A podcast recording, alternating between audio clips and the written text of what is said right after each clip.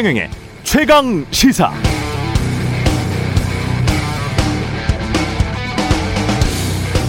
네, 이재명 경기도지사가 민주당의 20대 대통령 후보로 확정됐습니다. 최종 득표율 50.29%.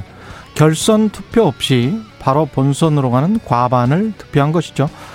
그러나 3차 국민 일반 당원 선거인단 투표 결과만 놓고 보면 이낙연 62.37%, 이재명 28.30%입니다.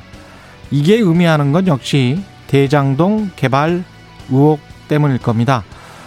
어젯밤 청와대는 이재명 지사의 민주당 대통령 후보 지명을 축하한다고 발표했습니다만 이낙연 후보 캠프는 소속 의원 전원이 긴급 회의를 갖고 경선 무효표 처리에 대한 이의 제기서를 당 선관위에 공식 접수할 예정이라고 밝혔습니다. 그런데 성명서가 이낙연 후보 캠프의 서른 홍영표 공동 선대위원장 명의로 나와 있습니다. 이낙연 후보 이렇게 써져 있으면 써져 있지는 않습니다. 이 부분의 함의는 좀 봐야 할 것 같고요. 정세균, 김두관 등 경선 후보들이 중도 사퇴했을 때 이들의 표를 무효표로 처리한 건 결선 투표 도입에 원래 취지에 반한다는 게 이낙연 후보 캠프의 주장이었습니다. 네, 안녕하십니까. 10월 11일 세상에 이익이 되는 방송 최경령의 최강시사 출발합니다. 저는 KBS 최경령 기자고요. 최경령의 최강시사 유튜브에 검색하시면 실시간 방송 보실 수 있습니다. 문자 참여는 짧은 문자 50원, 긴 문자 100원이 드는 샵 9730, 무료인 콩 어플 또는 유튜브에 의견 보내 주시기 바랍니다.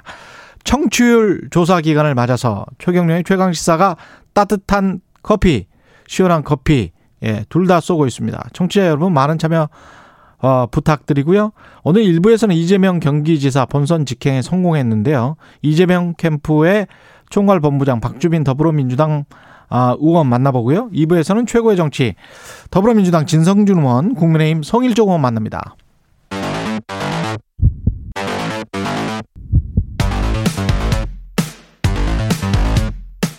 오늘 아침 가장 뜨거운 뉴스 뉴스 unboxing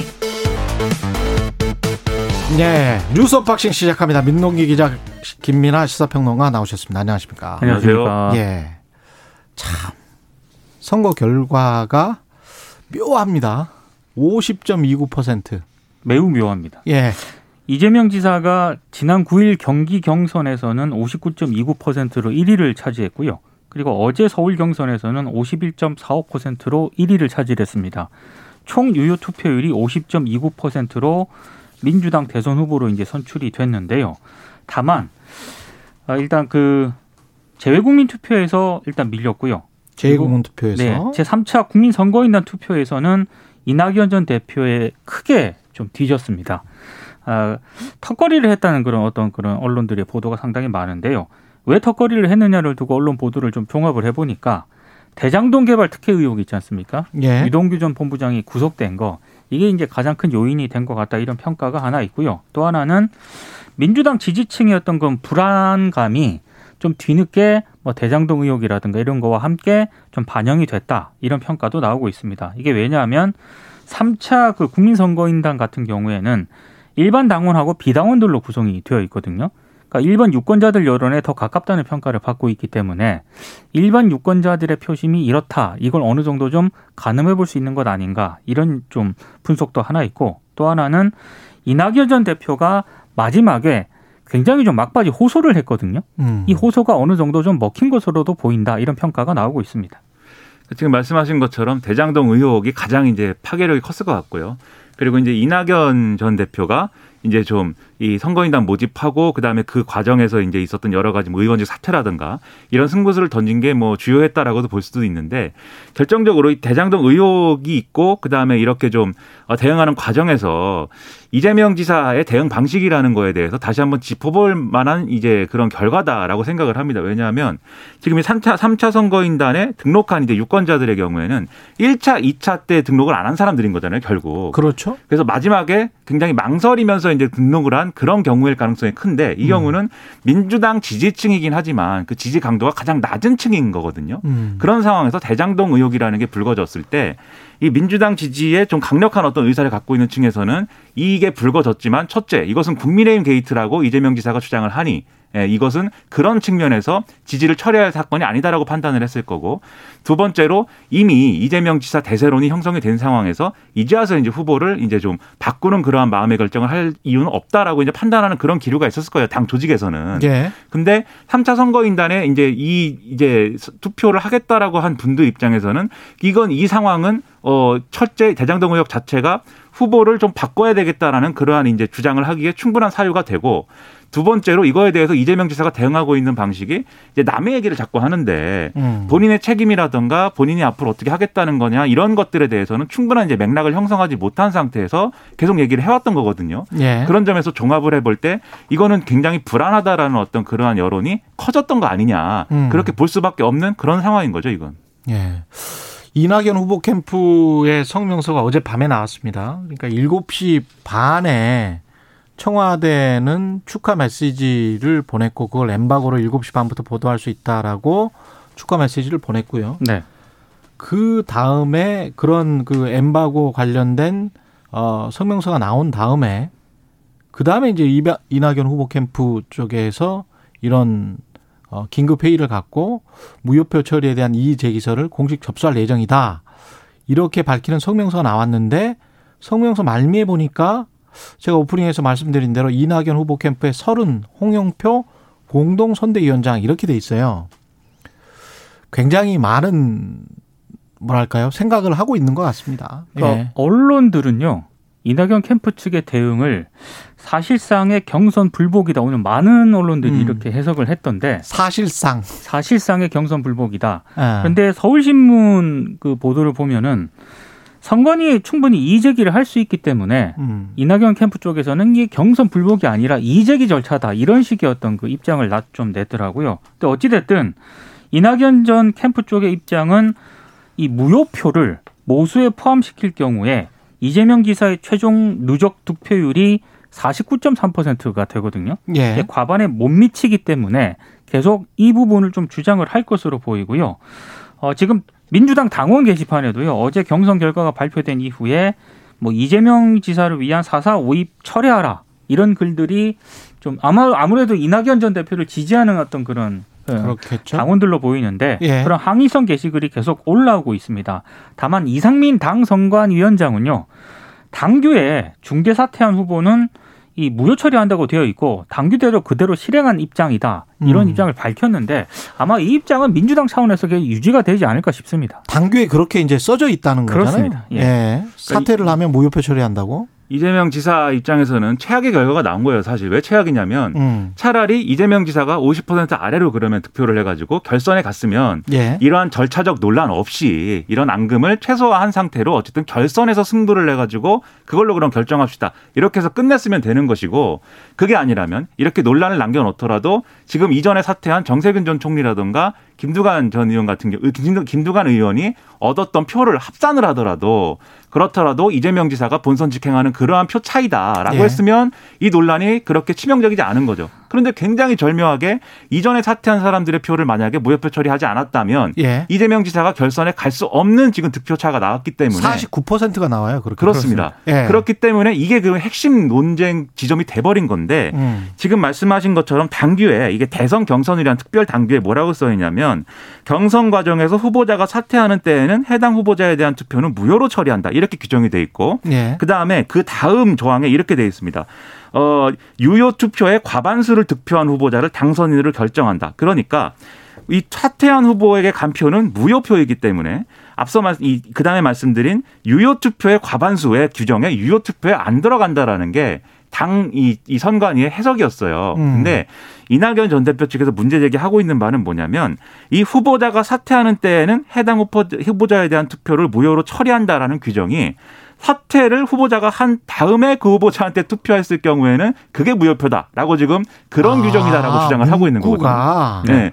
그런데 그거는 그러면 누가 유권 해석을 하느냐를 결론을 내면은 그것은 선관위가 결국은 유권 해석을 하는 거고 그리고 만약에 선관위가 유권 해석한 것에 이상의 그것을 되돌리는 어떤 이런 결정을 하려면 그것은 당무위에서 할 수가 있습니다. 권한상 보면은. 예. 그런데 그건 쉽지 않아요. 당무위는 선관위의 전담 선거 과정에 전담해서 판단을 하는 기구가 아니고 당의 중요한 어떤 업무에 대해서 전반적으로 판단을 하는 기구이기 때문에 선관위가 그렇게 유권 해석했다는 거에 대해서 선관위의 어떤 동의나 어떤 어, 합의 없이 음. 당무위가 뒤집는다는 것도 상당한 파장을 불러일으킬 수가 있거든요. 그 이게 쉽지 않습니다, 사실. 쉽지 않네요. 그리고 이낙연 후보는 사실은 경선 불법 프레임으로 들어가 버리면 네. 그러면 결선 투표를 간다고 설사할지라도 상당히 오히려 더 불리하게 되는 상황이고 그 그리고 명분이나 뭐 이런 것들이 굉장히 이제 퇴색되게 되기 때문에 그것까지는 가고 싶지 않아서 이렇게 서른 홍영표 공동선대위원장 명의로 성명서를 낸 것 같아요. 그러니까 예. 지지자들이 굉장히 강하게 이 부분에 대해서 이전부터 계속 문제 제기를 해왔던 사안이기 때문에 음. 이낙연 전 대표 입장에서도 됐다 이렇게 치기는 어려운 건데 다만 그렇다 하더라도 여기서 한 발 물러서 가지고 이 상황을 수습할 수 있는 첫 걸음을 누가 뗄 수 있느냐 결국은 이낙연 전 대표가 그 첫 걸음을 떼는 역할을 할 수밖에 없습니다. 근데 그 결단을 할 것이냐 어, 뭐 며칠 지켜봐야 되겠죠. 네. 좀 지켜봐야 될 것 같습니다. 윤석열 후보와 홍준표 후보 간의 설전은 계속 격화되고 있네요. 국민의힘은 일단 4강이 확정이 되지 않았습니까? 예. 확정된 이후에 윤 전 총장과 홍준표 의원이 계속 대립을 세우고 있습니다. 윤석열 전 총장이 어제 페이스북에 그 홍준표 의원이 범죄 공동체라는 표현을 쓰면서 윤석열 전 총장하고 이재명 경기지사를 싸잡아서 좀 비난을 했거든요. 범죄 공동체. 네, 이 부분 이재명과 윤석열은 범죄 공동체다. 네. 예. 이런 사람이 대통령이 되면 안 된다라는 그런 취지였던 그런 공격성 글이었는데 이 부분을 언급을 하면서 홍 선배님, 선배님이라는 표현을 썼습니다. 예. 우리 깐부 아닌가요? 이렇게 썼습니다. 페이스북에. 깐부가 오징어 게임에 이- 요즘 그 넷플릭스 인기 드라마 오징어 게임 보신 분들은 다 아시겠지만 깐부가 그 구슬치기 할 때그 음. 같은 편 얘기하는 거거든요. 그 할아버지랑 그 이정재랑 그렇습니다. 구슬치기 이- 할 때. 예. 혹시라도 이 저기 또못 보신 분들이 있으니까. 있기 때문에 예. 더 이상 얘기는 하지 않겠습니다. 저는 안 봤습니다. 예. 안볼 거예요. 그래서 이제 원 팀을 굉장히 강조를 했습니다. 예. 그런데 홍준표 의원이 여전히 좀 윤석열 전 총장에 대해서 못마땅한 부분이 있는 것 같습니다. 깐부는 동지인데 동지는 동지를 의미하지 않는다. 음. 나는 팩트 외에 공격하지 않는다. 이런 취지의 글을 썼거든요. 이게 예. 무슨 얘기냐면 그 지난번 홍준표 캠프 쪽 인사가 박지원 국정원장하고 조성은 씨 만남에 동석을 했다. 고발 사주 의혹과 관련해서요. 그렇죠. 이거 윤석열 캠프 쪽에서 주장을 했거든요. 예. 그러니까 이 부분을 언급을 하는 것 같고 또 음. 하나는 그 컷오프 2차 컷오프 결과 이후에 윤석열 캠프 쪽에서 어, 윤전 총장이 4% 포인트 차이로 1위를 했다. 이 김경진 전 김, 의원이 김경준 변호사가 그렇게 이야기를 했죠. 예, 방송에서 아예 그렇게 이야기를 방송에서 이렇게 언급을 했는데 네. 이 부분에 대한 어떤 불쾌감 이 두 가지를 언급을 하면서 음. 깐부 얘기하면서 좀 비판을 한 것 같습니다. 그러니까 이게 홍준표 공략법이라는 게 있어요, 사실. 이제 언론인들도 그렇고 홍준표 의원을 인터뷰를 하거나 할 때 홍준표 의원하고 부딪히면 부딪힐수록 홍준표 의원의 어떤 공격적인 성향이 올라갑니다. 그 페이스에 또 말리죠. 그렇죠. 예. 근데 이게 뭐 무술로 따지면 태국권처럼 이렇게 홍준표 의원이 하고 있는 얘기를 받아 넘기거나 네. 이렇게 유하게 돌려주면 홍준표 의원 대응도 이제 좀 네. 수위가 낮아져요. 그 스타일이 그렇습니다. 예. 그래서 윤석열 전 총장이 이제 그런 공략법을 꺼내 들었다라는 취- 취지인 것 같고 음. 그리고 나아가서는 1위 후보지 않습니까? 어쨌든 간에 지금. 그렇죠. 1위 후보이기 때문에 1위 후보로서의 전략을 가져가겠다라는 그런 어떤 기류인 것 같아요. 그래서 다른 후보들하고 유승민 후보도 그렇고 강하게 부딪히기보다는 좀 포용하는 쪽으로 가서 본선을 대비하자라는 취지인 것 같은데 그러려면 후보가 후보 본인이 굉장히 돌발적인 상황이나 이런 데서 말리지 말아야 되거든요. 지금 말씀하셨다시피. 근데 지금까지 후보가 한 어떤 여러 가지 이제 이 윤석열 후보가 한 여러 가지 어떤 맥락들을 보면 예를 들면 토론회 끝나고 유승민 전 의원하고 이제 충돌을 한다든지 이런 것들을 하지 말아야 됩니다. 그래서 예. 앞으로는 그런 부분에서 개선이 있을지 과연 어 모르겠습니다. 국민의힘 지도부도 머리가 복잡하겠어요. 왜냐면은 그 4%라고 하는 그 주장이 맞는다고 하, 하더라도 그게 그 내용은 사실은 보면 당원에서 많이 나온 거잖아요. 그렇죠. 예. 그리고 여론에서는 밀리는 거고 네. 그 주장이 맞는다고 할지라도 그렇다면 또 본선 경쟁력을 결정할 저 걱정할 수밖에 없는 거거든요. 재밌는 거는 예. 윤석열 캠프 쪽에서 이게 4% 얘기를 하긴 했지만 음. 이걸 거의 그 근거 있게 만들어 준 게 조선일보거든요. 조선일보가 지난 주말에 이걸 우리가 취재해 봤는데 이렇게 이게 맞는 윤석열 것 후보가 1위다 이렇게 보도를 해 버전이 지금 여러 가지가 돌아다니고 있기 때문에 돌아다니고 있는데 예. 퍼센테이지는 공개를 안 하고요. 그렇죠. 윤석열 후보가 1위였다라고 보도를 했기 때문에 이것 때문에 더 지금 그리고 갈등이 좀 또 한 명의 됐습니다. 신스틸러가 황교안 전 대표인데 황교안 전 대표가 탈락을 했지 않습니까? 그렇죠. 근데 그 탈락을 한 상황에서 이 당경선도 부정선거다라고 지금 주장을 하고 있어요. 그, 그만하시죠 이제. 네. 그런 그런 것들이 국민의힘에 어떤 과제를 안겨주냐? 국민의힘도 원팀을 만들어야 본선 예. 경쟁력 훼손이 안 된다. 이 과제를 남겨준 거예요 지금. 황교안 전 대표님은 자중하시는 게 좋을 것 같고요. 예. 김만배 씨는 지금 소환돼서 이 대장동 관련해서는 계속 지금 탄력을 받고 있는 것 같고 곽상도 의원은 포르쉐를 타고 출두를 했습니까? 곽상도 경찰. 의원 아들이 곽상도 의원 아들이 지난 예. 8일 경찰 조사를 받았는데 음. 마치고 8시간 정도 마치고 이제 귀가를 할 때 기자들이 물었거든요. 이런저런 질문을 받고 이제 차를 탔는데 그게 포르쉐 차량이었던 겁니다. 그런데 일단 곽상도 의원 쪽의 해명은 그 이제 곽상도 의원 아들의 차가 아니라 변호사 차다. 이렇게 해명을 하고 변호사. 차다. 네. 예. 그러니까 법조인들이 포르쉐를 좋아하나 봐요. 박영수 특검도 그렇고 예. 이 변호사라는 분도 그렇고 이 포르쉐를 좋아하는지 모르겠습니다. 전 포르쉐가 무슨 차인지도 모르는데. 제가 저, 저 친구 변호사들이 굉장히 많은데 부럽습니다. 그 친구들은 포르쉐를 안 타고 있는 걸 보니 조금 더 그 친구들이 노력을 해야 될 것 같습니다. 전 예. 친구가 변호사가 없어요. 친구. 예. 아, 참고로 그 1억이 넘는 차라고 합니다. 그 정도 야. 해가지고는 안 될 것 같습니다. 예. 여수의 특송하고 학생들 현장 실습 중에 숨졌습니다. 특송하고 학생들이 아니고 학생 한 명이 숨졌습니다. 예.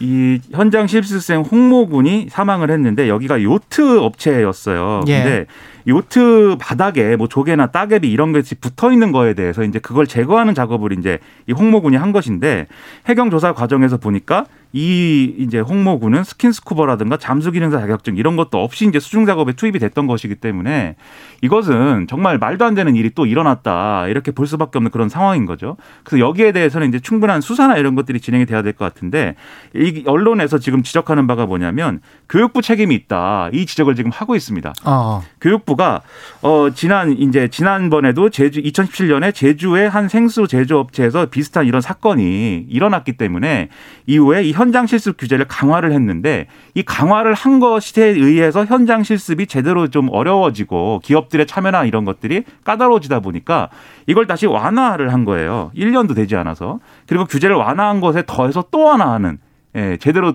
이게 제대로 이루어지지 않는다라고 해서 그런 일들이 이제 일어났기 때문에 사실상 이런 어, 전문성이 떨어지는 이러한 어떤 업체라든가 그리고 제대로 된 어떤 규정을 지키지 않는 업체가 참여를 해가지고 이런 일이 벌어진 거 아니냐 이런 지적이 나오고 있거든요. 그러니까 우리가 무슨 사건이 벌어지면은 굉장히 뭐 여러 가지로 비판을 하지만 계속 이거 대안을 만들어내는 것에는 계속해서 실패하고 있다라는 게 여기서 아니, 드러나는 것 같습니다. 이게 사고가 날 때마다요. 예. 현장 그 실습 표준 협약서가 이미 돼 있거든요. 음. 이번에도 이게 다 쓰고 했- 했는데 문제는 그 위험한 작업에 잠수도 포함이 됐다는 겁니다. 그런데도 불구하고 잠수를 시켰다는 거예요. 예. 그러니까 현장 실습 표준 협약서가 있어도 그게 현장에서는 깡그리 무시되고 있다는 게 가장 큰 문제인 것 같아요. 그러니까 이런 걸 무시하는 어떤 업체의 경우에는 그렇죠. 이런 현장 실습에 투입을 시키지 말아야 되는 거잖아요. 그리고 이러한 걸 막기 위한 여러 가지 조건들을 달아가지고 그것을 심의를 해야 되는 거잖아요. 근데 그런 조건도 그렇고 심의하는 과정도 그렇고 그걸 다 정부 교육부가 완화해줬기 때문에 이게 가능해졌다라고들 지금 지적을 하고 있는 그리고 거고. 한겨레 보도를 보니까 그 요트 업체 있지 않습니까? 예. 어제부터 다시 예, 영업을 또 한대요. 영업을 또 재개를 했다고 합니다. 이게 공공한 상황에 놓인 취업을 정말 하고 싶은 고등학교 졸업생들을 대상으로 이렇게 실습을 시키면서 사실은 노동을 착취하고 네. 그렇습니다. 아 한두 번 지금 이런 사건이 일어나고 있는 게 아닌 것 같아 가지고 정말 뭔가 좀 했으면 좋겠습니다. 예 여기까지 하죠. 예 뉴스 unboxing 민동기 기자 김민아 시사평론가였습니다. 고맙습니다. 고맙습니다. KBS 1라디오 최경영의 최강시사 듣고 계신 지금 시각 7시 39분입니다. 오늘 하루 이슈의 중심. 당신의 아침을 책임지는 직격 인터뷰. 여러분은 지금 KBS 일라디오 최경영의 최강 시사와 함께하고 계십니다.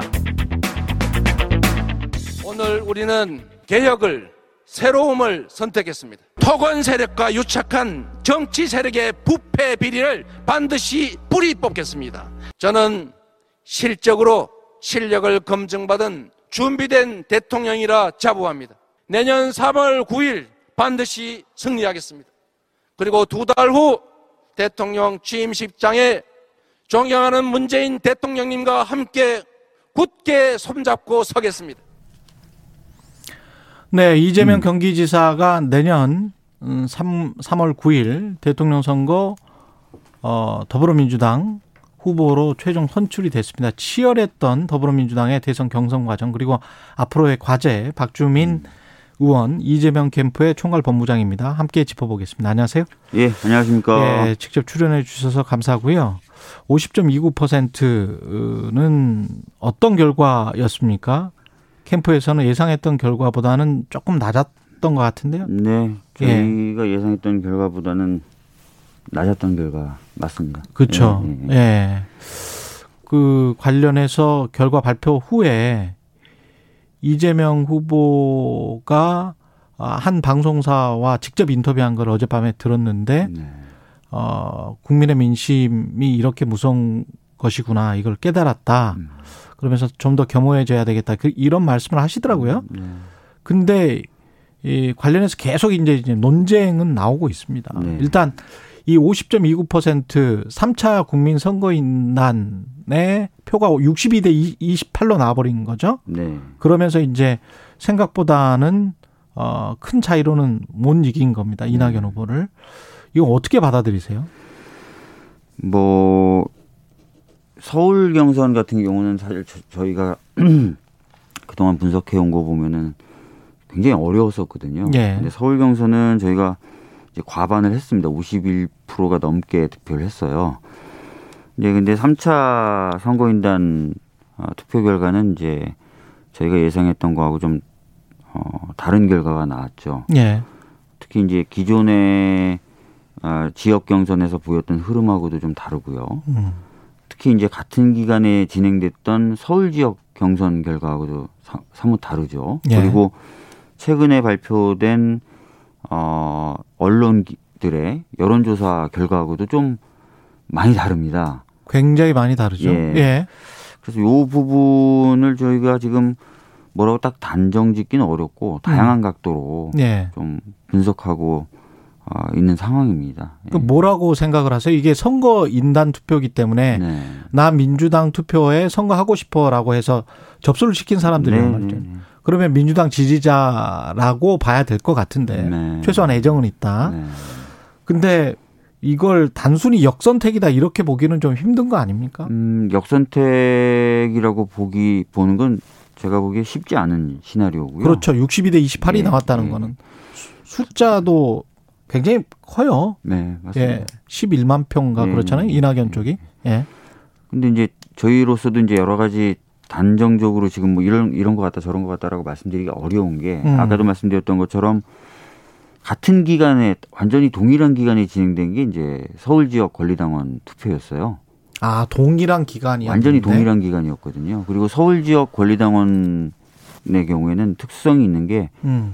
지역 출신들이 서울에 모여 살지 않습니까? 아 그렇죠. 예. 서울이라는 도시가. 예. 그다음에 규모도 상당히 커서 이 서울 지역 권리당원이 민심하고 완전히 다르다 라고 보기도 어렵습니다. 그렇게 보기도 힘들죠. 예. 예. 그리고 또 말씀드렸던 것처럼 언론 기관들에서 최근에 음. 했던 여론조사들 보면은 다소간의 차이는 있지만 아, 후보 우리 우리 후보를 좀 지켜야 된다는 이유인지 모르겠지만 좀 결집하고 예. 상승하는 모양새를 보여왔단 말이에요. 예. 그래서 이런 일반적인 흐름하고는 명백히 이제 약간 다른 그런 투표 결과 나와서 저희들 그 의미하고 이런 부분은 여러 가지로 지금 고민하고 있습니다. 네. 근데 이 경선 과정 쭉 보면은 네. 어떻게 보면 가장 인상적인 순간이 지금 마지막 순간에 나와버린 것 같아요. 네. 예. 그래서 그동안에 무슨 여러 가지 논란들이 있었지만 그것들이 다 묻혀버리고 앞으로 이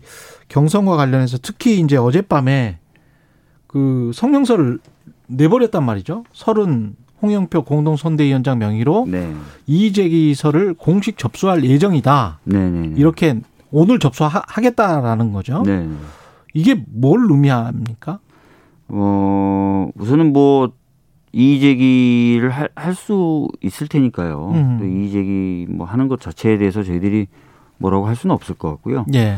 다만 저희들이 좀 찾아보니까 2012년도 경선에서도 비슷한 논란이 있었더라고요. 예. 어, 그때도 이제 중도에 사퇴하시는 분들이 얻었던 표를 무효로 하면은 그 모수가 작아지면서 음. 결선 투표 없이 후보가 결정되는 것 아니냐라고 2, 3위 후보들이 문제 제기를 했었던 어, 그런 게 있었는데 그때도 지금과 같은 방식으로 처리가 됐더라고요. 지금과 같은 방식으로 무, 무효표로? 네, 무효표로 처리하고 그다음에 예.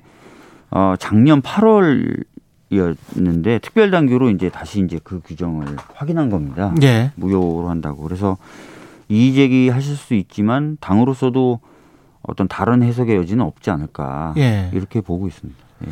근데 이제 변호사시니까 잘 아시겠지만 공직선거법 관련해서 우리가 보통 기표 용지에 사람의 이름이 있지 않습니까? 네. 그러면 그거를 무효표로 처리를 안 하고 유효표로 처리를 하거든요. 음. 이거 같은 경우 이제 김두관 정세균이라는 이름이 있었거든요. 음. 그래서 공직선거법에는 그렇게 기표 저 기표용지에 사람 이름이 있어버리면 음.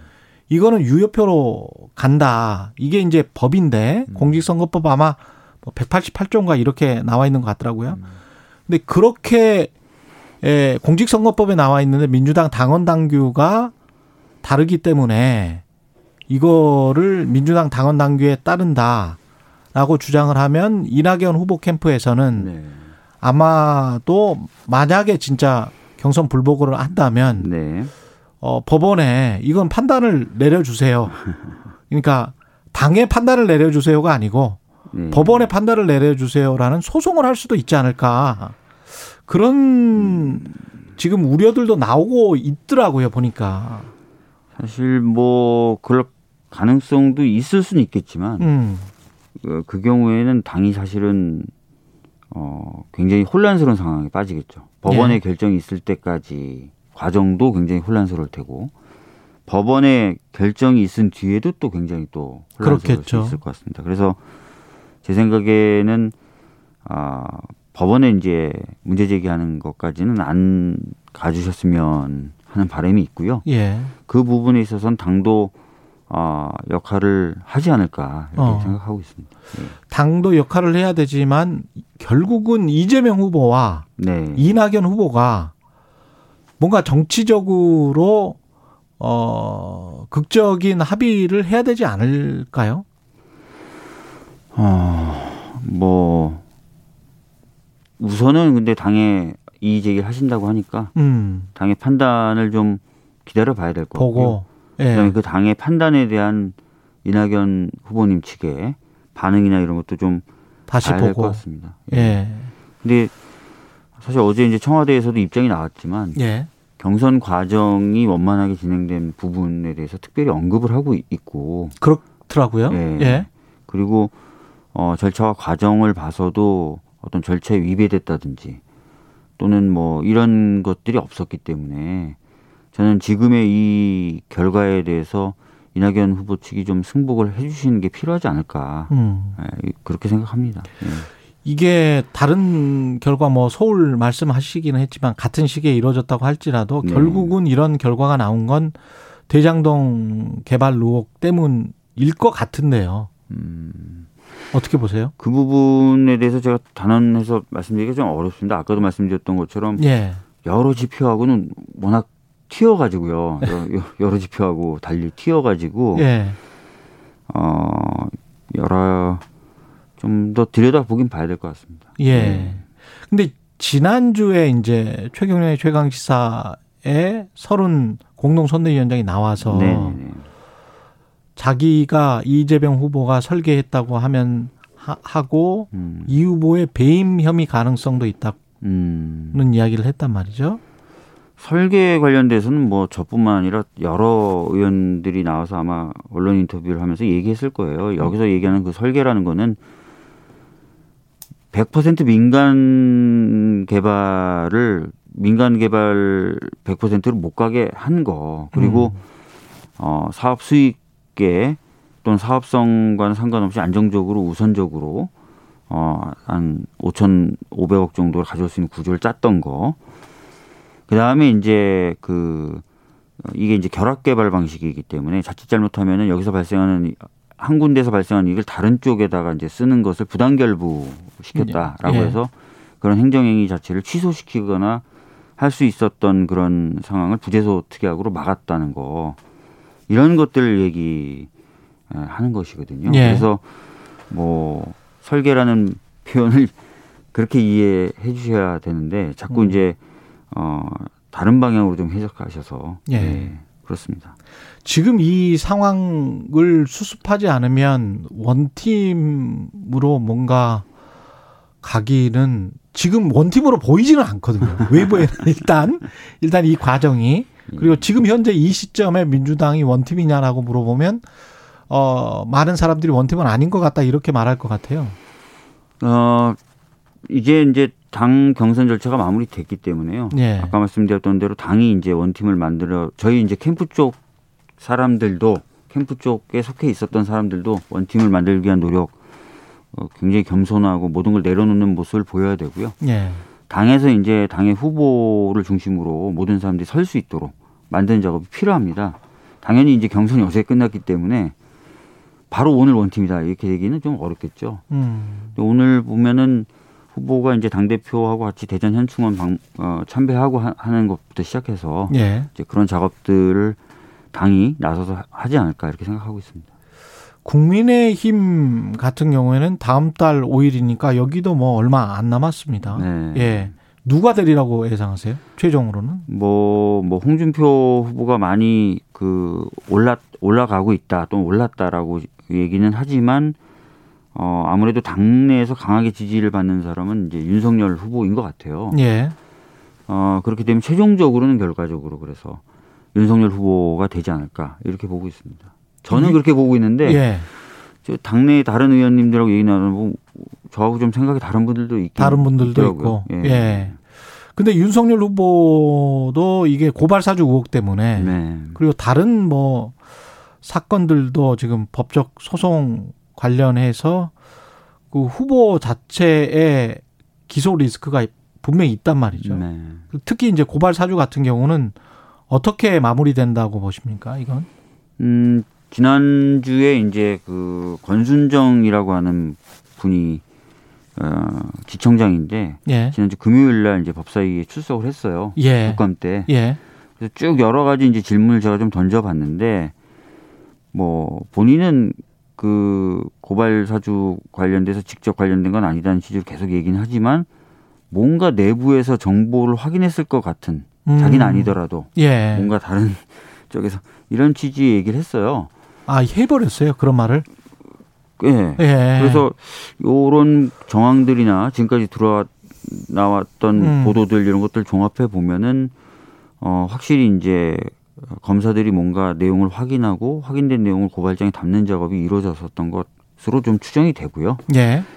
그렇다면은 이제 본격적으로 수사가 어, 이루어질 건데 아무래도 이제 윤석열 어, 전 총장에 대한 수사도 불가피할 거로 보여집니다. 예. 총장에 대한 수사도 불가피하다. 네. 결국은 뭐 출, 출두할 수 있겠네요. 또. 그렇게 봅니다. 이 예. 공수처장도 한번 저희 법사위에 나와서 음. 윤석열 전 총장의 신분이 뭐냐 피의자다 이렇게 얘기했습니다. 피의자다. 예, 그럼 피의자는 고발만 되면 바로 피의자냐?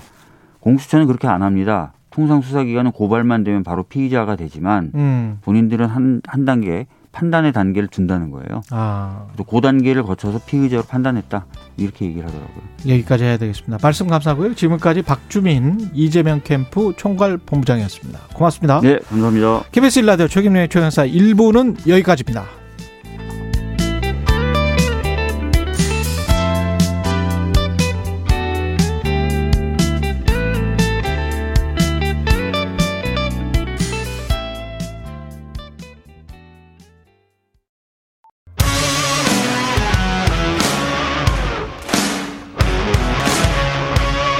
오늘 하루 이슈의 중심 최경영의 최강 시사.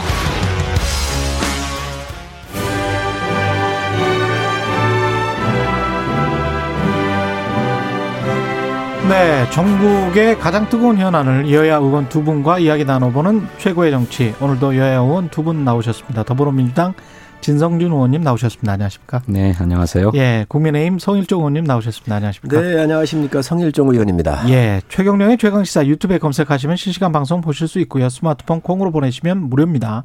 문자 참여는 짧은 문자 50원, 기본자 100원이 드는 샵 9730 무료인 콩 어플 또는 유튜브에 의견 보내 주시기 바랍니다.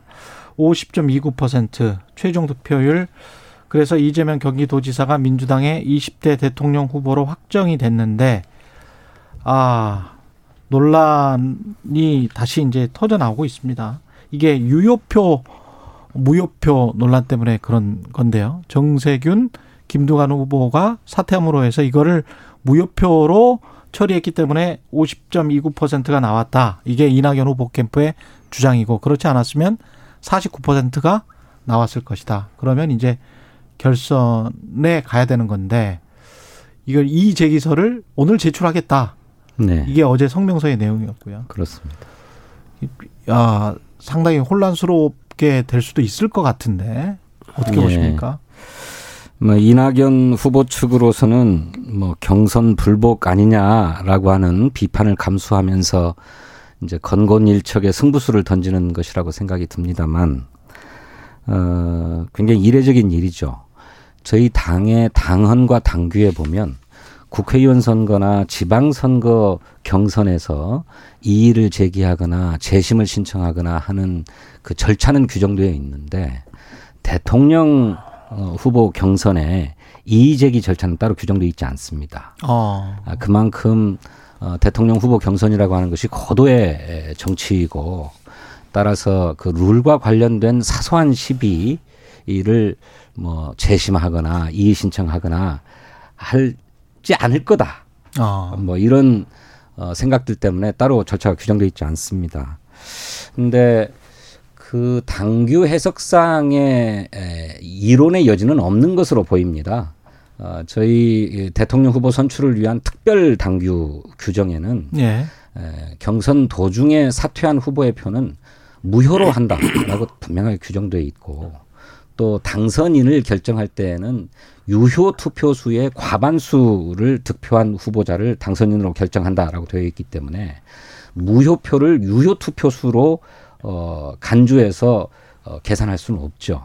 음. 그래서 당헌 당규상의 해석으로는 이론의 여지가 없고 어, 중간에 이낙연 캠프에서 그런 문제를 제기한 바 있습니다만 그때도 당의 선거관리위원회에서 어, 논의해서 만장일치로 어, 당규 해석상의 문제가 없다라고 결론 내린 바가 있기 때문에 이낙연 캠프에서 그런 이의 신청을 한다고는 하지만 그 이의 신청이 받아들여지기는 어려울 것이다 이렇게 생각이 됩니다. 어떻게 보세요, 성일조 의원님은? 제가 볼 때는 정세균, 김두관 후보가 사퇴하면서 예. 무효 처리된 표의 문제가 아니라고 생각을 합니다. 아 그래요? 이거는 뭐 예. 단순한 당규 해석의 문제가 될 수도 있겠는데 음. 어 문제는 선거인단의 투표 아니겠어요? 예. 60, 62%를 어, 62대 28로 나왔죠. 어, 62대 28로 62%를 이낙연 후보가 받으셨고요. 음. 이재명 후보께서 28%를 받았거든요. 이거는 어, 강성의 당원들의 표심하고는 완전히 틀린 선거인단의 표예요. 그렇기 때문에 이 표의 의미가 이 표가 가다가 보니까 지금 50.29에 걸린 거 아니겠습니까? 여기서 1,515만 표가 나오다가 보니까 그래서 이 표에 대한 의미가 더더욱 중요하다. 이 표가 오다가 보니 정말 어 정말 이 저 민주당의 정치가 엣지의 정치 벼랑 끝에 서 있는 거 이런 또 여기에 몰려 있는데 저는 좀 해석을 좀, 음, 좀 틀리게 해보고 싶습니다. 또 어떤 의미로 해석을 하고 싶으냐면 왜 광주에서 표를 122표 차로 이낙연 후보가 이기셨는데 음. 근거지이고 고향이기 때문에 이유도 있어요. 그러나 광주라고 하는 것은 우리가 특별한 곳이에요. 잘 봐야 돼요. 우리 DJ 그 대통령께서 김대중 대통령께서 민주주의에 대한 가치와 신념을 가지고 그 정치 여정을 살아오시면서 민주화에 기여했었다라고는 자부심과 그리고 노무현 대통령의 특권과 반칙을 없애겠다라고는 공정에 대한 가치를 그 광주에서 만들었다라고는 자부심이 굉장한 거거든요. 그렇기 때문에 이 대장동을 비롯해서 여러 가지 문제점에 대해서 광주가 주었었던 그 표심의 사인을 민주당 지도부와 많은 분들이 읽지를 못했다. 그게 저는 경기도는 이재명 지사의 홈그라운드잖아요. 그렇기 때문에 어쩔 수 없는데 이게 서울에 올라와서는 선거인단들이 62%로 지금 대장동 게이트에 대한 준엄한 국민의 메시지를 여기에 담은 거예요. 그러다가 보니 이게 50.29라고 하는 아슬아슬한 경계점이 몰렸고 음. 또 이에 대해서 결선을 가야 된다라고는 이의 신청을 하는 건데 저는 광주의 사인을 읽지 못한 민주당 그리고 이것은 민주당이 민주당 지금 전체가 집단지성이 작동이 안 되고 있다. 그렇기 때문에 이 부패 이미지를 뒤집어 썼다 민주당이 그래서 부패 정당으로 지금 몰려 있는 상황이거든요. 대장동 자체가 굉장히 큰 사건입니다. 이거를 그렇죠. 너무 경솔하게 네. 보고 있는 거 아닌가 그런 생각을 해봅니다. 성 의원님께서 우리 민주당의 정신을 말씀해 주셔서 감사한데 에, 저희들 경선은 지역 순회 경선뿐만 아니라 일반 국민과 일반 당원들이 선거인단에 신청해서 선거인단을 구성한 이른바 super week가 세 번 있었습니다. 어, 제 결과는 super week 3차 결과였고요. 1차, 2차 super week가 있었는데 1차 아, super week에서는 어, 이재명 후보가 51%를 득표했고요. 2차 super week에서는 58%를 득표했습니다. 음. 이게 말씀하신 어, 광주 호남 경선 이후에 직후에 있었던 일이거든요. 그러니까 어, 광주에서 나타난 사인을 민주당 지도부가 읽지 못했다라고 말씀하시는 것은 과도한 말씀이시고요. 일반 국민이 참여하는 1, 2차 슈퍼위크에서는 모두 다 이재명 후보가 과반을 득표했는데 마지막 3차에서 뜻밖에도 큰 격차로 뒤집어지는 결과가 나와서 이걸 모두가 어떻게 해석해야 될 것이냐라고 하는 아, 숙제를 제기한 게 맞습니다. 아, 저는 어 3차 슈퍼위크가 치러지는 첫날에 유동규 그 저 성남 도시개발공사 아, 사장 직무대리가 구속된 것이 큰 영향을 끼쳤을 것이라고 생각됩니다. 예. 아 이재명 후보에게 뭐 비리가 있는 게 아니냐라는 네. 인식을 줄 수 있었다고는 생각을 해요. 그런데 그것만으로 다 설명할 수 없는 게 똑같은 상황에서 저희 당의 권리 당원과 아, 또 대의원들은 기존에 보였던 투표율과 똑같은 투표와 어, 득표를 보였거든요. 서울 지역 말씀하시는 거죠? 네, 네, 서울 지역. 그래서 어 반드시 그냥 뭐 대장동 사건의 영향이다라고만 단순하게 볼 수가 없고 다만 어, 이 3차 스프이크의 결과로 볼 때에는 당 내에 이른바 이재명 후보를 지지하는 세력들에 대해서 어, 아, 이낙연 후보를 지지하는 세력들에 대해서 이재명 후보가 이를 어떻게 품을 것인가라고 하는 숙제를 아주 통렬하게 제기한 것이다 이렇게 음. 생각이 듭니다. 실제로 어, 경선 막바지에 어쩌면 결선 투표가 있는 것이 당에 도움이 되는 게 아니냐라고 하는 인식들도 있었던 게 사실이에요. 네. 그래서 어, 1, 2위 간의 격차를 너무 벌리지 않고 어, 근소하게 만들어서 뭔가 당내의 통합과 시너지를 도모해라라고 하는 이른바 국민의 아주 절묘한 선택이 아닌가 저희들은 그렇게 생각합니다. 근데 절묘하게 선택을 해 주셨으면 49.99% 정도로 선택을 해 주셨으면 좋은데 0.29% 정도 높아 가지고 결선 투표를 당원 당규에 따르면 못 하 게 됐단 말이죠. 네. 이게 그 결국은 경선 불복 내지 내분으로 갈 수도 있는 상황인 것 같아서 그런 측면에서는 좀 우려되는 측면이 있지 않습니까? 저희들이 잘 수습해 내야죠. 예. 어, 아까 말씀드렸던 것처럼 어, 당 지도부가 당원 당규에 대해서 원칙을 갖고 명확하게 해석을 할 것이고요. 음. 그런 해석이 나오면 어, 우리 이낙연 캠프 측에서도 음. 어, 당을 위해서 또 대의를 위해서 어, 수용해야 되지 않을까 그렇게 생각합니다. 예, 음. 다만 결과가 어떻게 나올지 모르지만 예. 어, 결과가 설사 어, 이재명 후보가 뜻한 바대로 나오지 않는다 하더라도 이재명 후보가 당이 그런 결론을 내리면 또 그것 역시나 아, 당과 대의를 위해서 수용해야 된다고 생각합니다. 그 결선 투표를 하라고 하면 그것도 수용하겠다. 어, 당, 그 당 지도부가 그런 결론을 내리면 수용할 수 있어야 된다고 생각하는데 이제 제가 관측하기에는 음. 그런 결론이 나오기는 어렵다라고 음. 하는 것이죠. 민주당 내에 우리 진 의원님이 가장 전략적으로 뛰어나시거든 제가 볼 때. 뭐 방송 여사가 아니고 예. 전 옆에서 지켜보잖아요. 참 예. 훌륭한 분이고 정확하게 이 판세를 읽는데 누구보다도 탁월하신 분이다 이렇게 음. 저는 생각을 하는데 어, 어제 결과에 대해서 이 해석은 어, 당마다 틀릴 수는 있습니다. 예. 그러나 저희가 볼 때 정치라고 하는 것은 이 철학적 지향점이 있는 거거든요. 예를 든다고 한다면 송영길 대표 같은 경우가 박정희 대통령 같은 경우, 이승만 대통령 같은 경우 굉장히 높이 평가를 해요. 그런 면에서 보면 저는 송영길 대표가 굉장히 폭이 넓고 괜찮은 분이다라고 평가를 또 저는 하고 있거든요. 음. 저희 또한 그렇습니다. DJ의 그 정치 보복 없었던 우리 역사 이래로 정치 보복을 안 한 유일한 지도자가 DJ입니다. 김대중 대통령입니다. 그리고 정말로 소수의 1%의 가능성을 가지고 지역 장벽을 허물겠다 그러면서 홀몸으로 뛰어들어 가지고 평생을 싸워오면서 특권과 반칙으로부터 싸웠고 그로부터 그 노무현의 진취적인 그러한 정신이야말로 민주당이 오늘날까지 유지하고 있는 가장 중요한 가치예요.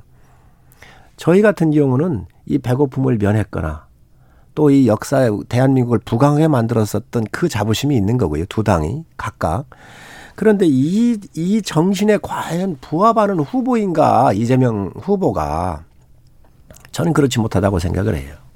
왜 그러냐면 이재명 후보는 너무도 문제가 많습니다. 이 대장동이 가장 큰 문제가 됐지만 앞 이거보다 그 전에 있었던 여러 전과 문제, 쌍욕에 대한 문제, 또 이 여배우에 대한 문제, 전과에 대한 음주운전과 검사 사칭에 대한 문제 이런 것들이 있음에도 불구하고 성남에서의 이 실적을 굉장히 포장이 잘해가지고 이 부분에 대해서 일은 잘한다 이런 평가를 받았단 말이지요. 계곡 정비라든가 이런 것들 때문에 그런데 그런 것들이 이게 이제 이게 드러나면서부터 오는 이 후폭풍의 효과가 여기 오는데 이 부분 이 부분에 대해서는 철학적 기반을 가지고 소구한 게 아니에요. 예를 든다면 노무현이나 김대중 대통령처럼 이 철학적 가치를 소구한 게 아니고 실적을 가지고 소구를 했는데 그러다가 보니 흠결이 있더라도 그냥 넘어가자 그랬지만 대장동이라고 하는 게 나오면서 너무 큰 거예요. 그래서 그거에 대한 평가가 선거인단으로 비교적 강성 지지층보다는 국민의 여론의 수렴도가 좀 높은 선거 저 선거인단 표에서 표심이 이게 표출된 거기 때문에 이런 부분은 상당히 심각하게 볼 필요가 있다라고 생각을 합니다. 앞으로 한 달쯤 후에 우리 국민의힘의 대통령 후보가 선출될 때인데 그 국민의힘의 대통령 후보는 음. 과연 그런 도덕적인 흠결이 전혀 없이 국민의힘의 정신과 철학을 잘 상징하는 그런 후보가 뽑힐지 한번 지켜보겠습니다. 지금 관련해서 국민의힘 이야기를 좀 하죠. 지금 2차 예비 경선에서 윤석열, 홍준표, 유승민, 원희룡 후보 4명으로 압축됐는데 누가 1위냐를 넣고 여러 버전의 이른바 찌라시들이 돌았는데 예, 김경진 전 의원이 윤석열 후보 측입니다. 언론 인터뷰에서 우리가 4%포인트 앞섰다. 이렇게 말을 해버렸어요. 그래서 이제 홍준표 후보와 또, 어, 언쟁이 있었습니다. 관련해서 이 상황이, 보, 저, 여러 버전을 다 보셨습니까? 일단 성일적 의원님은? 아시, 아시잖아요. 확실한 결과는. 저는 뭐 잘 알고 있잖아요. 아. 선관위원이니까. 들어가셔서. 예. 그런데 예. 1차 때도 똑같이 나왔습니다. 예. 1차 때도 어 하여튼 뭐 여러 찌라시가 돌면서 자기들이 1등 했다고 늘 이런 예, 이야기 했었고요. 그렇죠. 2차에도 똑같습니다. 그래서 정말 예. 흥행에는 성공하고 있구나. 흥행에는 성공하고 있구나. 그래서 예. 이 수치들이 다 틀립니다. 수치들이 다 틀리다. 예, 그렇습니다. 그 김경진 위원께서 말씀하신 수치도 틀리고요. 예. 다 틀립니다. 틀리고 음. 정말로 그 그래서 일부러 우리가 발표할 수가 없는 부분들이에요. 그래서 어 정말 이 결과에 대해서 궁금해 하시고 서로들 양 진영이 그래서 언론들이 이제 저한테 많이 연락이 왔어요. 예. 총장님한테도 가고 아마 다른 분한테도 갔었을 텐데 어느 후보 진영에서 계속해서 자기들이 이겼다고 얘기를 한다. 또 다른 진영도 그렇다고 그런다. 그럼 어떤 게 맞냐 그러길래 제가 그랬어요. 맞다고 하는 쪽 맞다고 다 인정하시라. 음. 1차 때도 그랬습니다. 그러니까 A 진영이 맞다고 그러면 그거 맞는 것 같고 B 진영이 맞다고 하면 맞는 것 같다.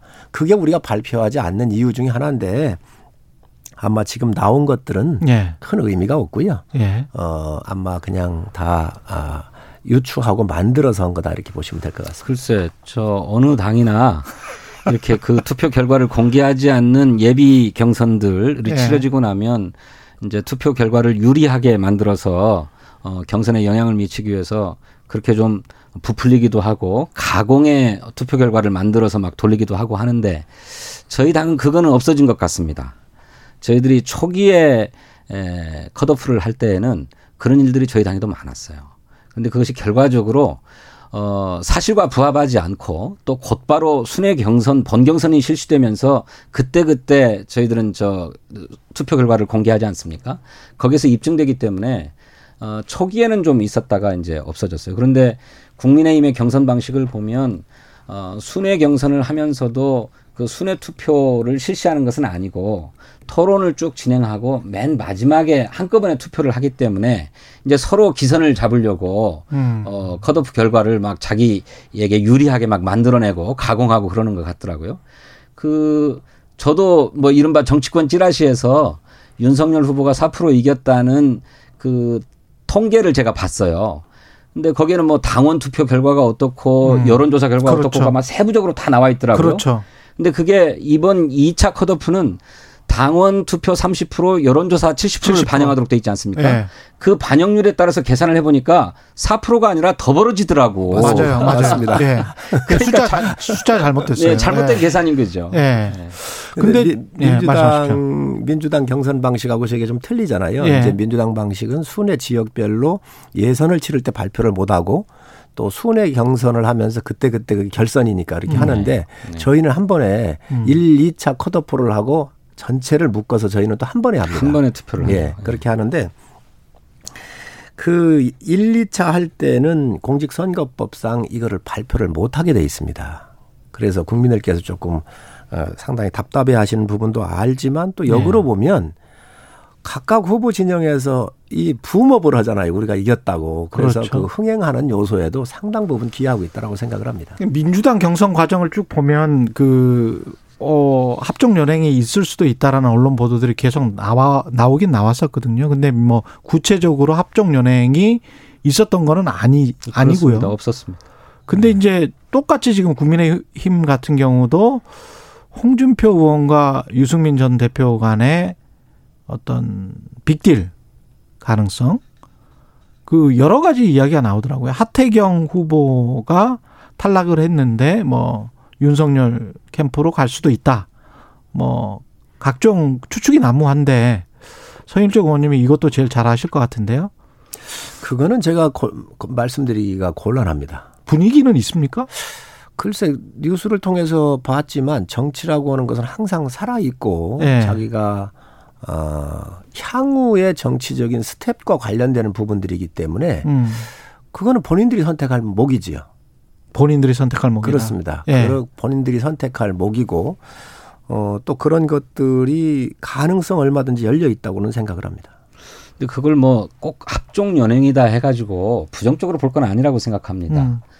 어, 예비 경선 결과 본인이 본 경선에 진출하지 못한 후보라면 어, 자기하고 가장 뜻이 비슷하고 또 당을 위해서 누가 바람직한가를 보고 지지를 선언하거나 음. 또는 그 캠프에 결합해서 어, 선거 참모로 열심히 뛴다거나 할 수 있는 일이라고 생각해요. 네. 그런데 그거를 뭐 합종 연행이나 음. 뭐 세력 간의 연대다. 음. 뭐 이렇게 부정적으로 볼 문제는 아니라고 생각하고 매우 자연스러운 거라고 저는 생각합니다. 자연스럽다. 네. 근데 이제 윤석열 후보를 뭐랄까요? 지금 1위를 하, 고 있는 것 같으니까 1위를 하고 있는, 있는지 없는지는 모르겠지만 여론조사에서는 1위를 다투고 있으니까요. 근데 이제 어떤 기소의 위험성, 리스크, 그 다음에 실언인지 철학인지는 모르겠습니다만은 여러 가지 일들이 있었고 왕자 무속 논란 이러면서 당내에서 공격을 이상하게 받는단 말이죠. 이상한 각도에서. 그게 어떤 봉경선 판도를 국민의힘 내부의 판도를 이끌 변수도 되지 않나요? 이 상황 자체가? 윤석열 후보에 대해서 나오는 여러 가지 것들은 가십거리 정도지요. 그, 그게 그 윤석열 후보 자체가 갖고 있는 본질적인 문제는 아니라고 생각을 해요.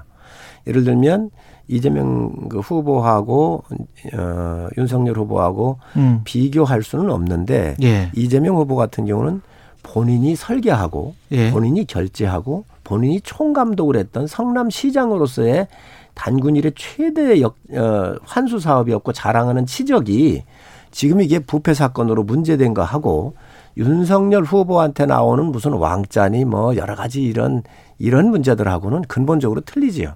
그래서 그 판단은 좀그 같이 하는 것은 좀 제가 앞에 기소의 위험성을 말씀드린 거는 사실 이제 고발 사주와 관련된 건데 네, 고발 네. 사주라고 하는 것도 네. 저는 그렇게 생각을 합니다. 지금 현재 고발 사주가 아니라 이게 공작 사주 아닌가요? 오히려 공작적 냄새가 나지 않나요? 그래서 아. 조성은 씨가 예를 든다고 한다면 두 가지만 말씀드리면 조성은 씨가 박지원 국정원장 만난 횟수하고 다음에 보니까 틀리잖아요. 그리고 원장과 본인이 원했던 날짜가 아니다 이렇게 얘기를 하면서 또 그 시점에 아주 집중되고 있다든지 그래서 이런 것들이 상당히 문제가 있다. 그래서 국민들이 좀 판단하시는 거 아닌가 하는 좀 생각이 들고요. 또 당시에 김웅 의원과 조성은 씨의 관계인데 김웅 의원은 정치권의 인사가 아니었습니다. 검사로 있다가 나와가지고 우리 당에서 처음으로 어 당협위원장 그렇습니다. 당협위원장을 주었고 처음 출마하는 사람이라서 조성은 씨는 다른 당에 있다가 합당을 하면서 넘어온 사람이고요. 우리 당의 시스템을 이 사람들이 모릅니다.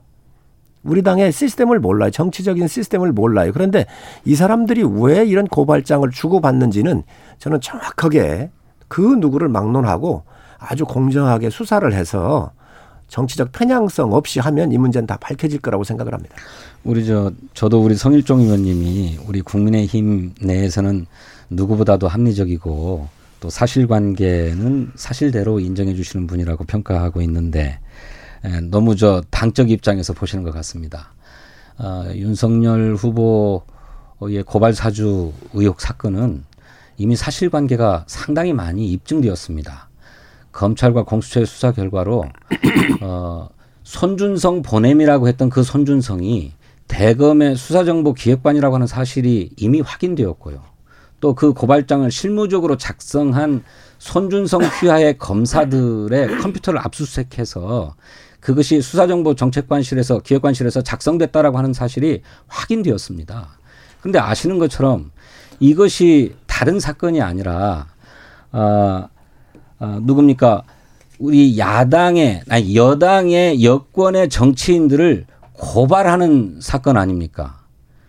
검찰이 선거 시기에 여권의 정치인들을 고발을 하도록 고발장을 작성한 일입니다. 정치 공작이고 선거에 개입한 것이에요. 그리고 그것을 누구를 위해서 그렇게 한 것입니까? 윤석열 전 검찰총장과 그 부인 그리고 그의 에, 신복이라고 하는 한동훈 검사를 위해서 그들의 명예가 훼손됐다고 그러면서 고발을 사주한 것 아닙니까? 이게 확정된 것이기 때문에 이 문제에 대해서 윤석열 후보의 책임을 피해갈 수 없다고 생각합니다.